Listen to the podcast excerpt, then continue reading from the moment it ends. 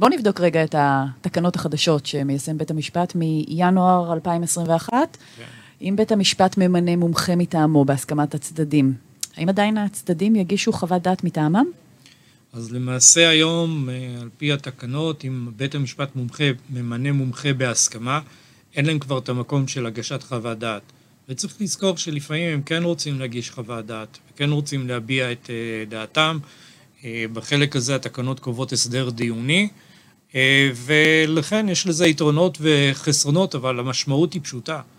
שמה שיקבע המומחה שבית המשפט ממנה, כנראה זה יהיה פסק הדין. אני חושב שאנחנו היינו שמחים שה, שהדבר הזה יקבל בחינה גם של רואה חשבון, כי שמא הוא טעה, יהיה קשה מאוד לתקן, במקרה של בורות בשניים יש על זה בקרה. ואם מונה מומחה, ויש גם חוות דעת של, של הצדדים, האם עדיין ניתן לחקור את המומחים של שני הצדדים?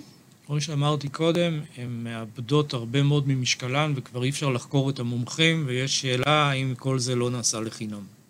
כלומר, אם אני מסכמת, אם במילא חוות דעתו של המומחה בבית המשפט תהיה קובעת, אז גם בבוררות מומחים תהיה משמעות מכריעה בעצם לעמדה המקצועית של שלומי, לצורך העניין. כן, במקרים שבעצם הדיון הוא דיון שהוא יותר ממוקד בפן החשבונאי, הפיננסי הכלכלי, אז אה, לבורר שהוא בא עם הניסיון והשכלה בתחום הזה, יש אה, משמעות יותר גדולה בכתיבה של אה, פסק הבוררות, לפחות באותן, באותן סוגיות. אה. נכון, אני רוצה פה להדגיש שתי נקודות. Uh-huh. מבחינתי ועל פי ניסיוני הרב, אפשר לומר, בעשרות בוררויות, הרגע שבו אתה צריך לחתום על הפסק, אף אחד לא בדק אותך. זה לא שאתה יכול להעביר את הטיוטה הזאת לחברים שלך שייתנו לך את כן. דעתם. ואתה הולך לחייב אנשים במיליוני שקלים. הוא רגע מכריע. ואני יכול לומר שבעולם הזה של בורות בשניים, בורות בשלושה גם אם צריך, בסכסוכים שהם חשבונאיים, כלכליים ומשפטיים, היכולת שלך לקבל פידבק, היכולת שלי לשבת עם רואה חשבון בר טוב, לחשוב איתו ביחד, לאבד את הדברים, לה, לה, לה, לבדוק את המוצרים, ולהגיע לחתימה כשאני שקט, זה דבר שלא יסולא בפאז. זאת, זאת הנקודה הראשונה. הנקודה השנייה מתקשרת למה שאמרת לתקנות החדשות. Uh-huh.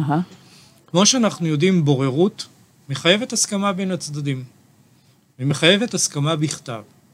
עכשיו, אני היום רואה בבית המשפט, שאני כמובן מכבד אותו מאוד, uh-huh. כאמצעי, להבדיל ממטרה, כדי לפתור את הסכסוך. וכמו שאמרנו בתוכניות הקודמות, אחרי הגשת כתבי הטענות מגיע השלב של הדיון המקדמי. בדיון המקדמי אתה צריך להודיע לבית המשפט אם אתה מסכים לגישור או לבוררות. כן. עכשיו בואי ניקח תיק של סכסוך כלכלי בין השותפים שלושת האחים, או סכסוך נדל"ני או סכסוך אחר שיש בו היבטים כספיים חשבונאיים. קרוב לוודאי שלפני הגישה לבית המשפט, הצד השני לא, לא, לא ימהר איתי לא לגישור ולא לבורות אם אני התובע. אבל ברגע שיש את הדיון המקדמי, ואני אשים על השולחן את הבורות בשניים, והצד השני יגיד שהוא לא רוצה, תהיה לנו שיחה מעניינת בבית משפט. כן. וכנראה שזה עיתוי מצוין לכל מי שרוצה לפתור סכסוכים כלכליים, לשים את הבורות בשניים על השולחן, אני מניח שבית המשפט ייתן לו רוח גבית גם לצד השני שיצאו מבית המשפט, כיוון שאלה התיקים הכי יקרים, הכי מסובכים, ושתופסים זמן מדף עצום בבתי המשפט. כן, זה עושה היגיון. סך הכל, לבוא בטוב, עושה טוב. רוצים לנצח את הסכסוך. כן. אבל תגיד, אם, אם הצדדים בכל זאת רוצים למנות מומחה לנקודה מסוימת ולחקור אותו, זה אפשרי? בהחלט כן. זאת אומרת, זה לא סותר, זה לא... אין לנו שום בעיה כשני בוררים שימנו מומחה. אנחנו רוצים לחסוך להם משאבים, אם אפשר למנות מומחה שיעלה 20 אלף שקל ולא 180 אלף שקל לנקודה מאוד מסוימת, שיעשו את זה בשמחה.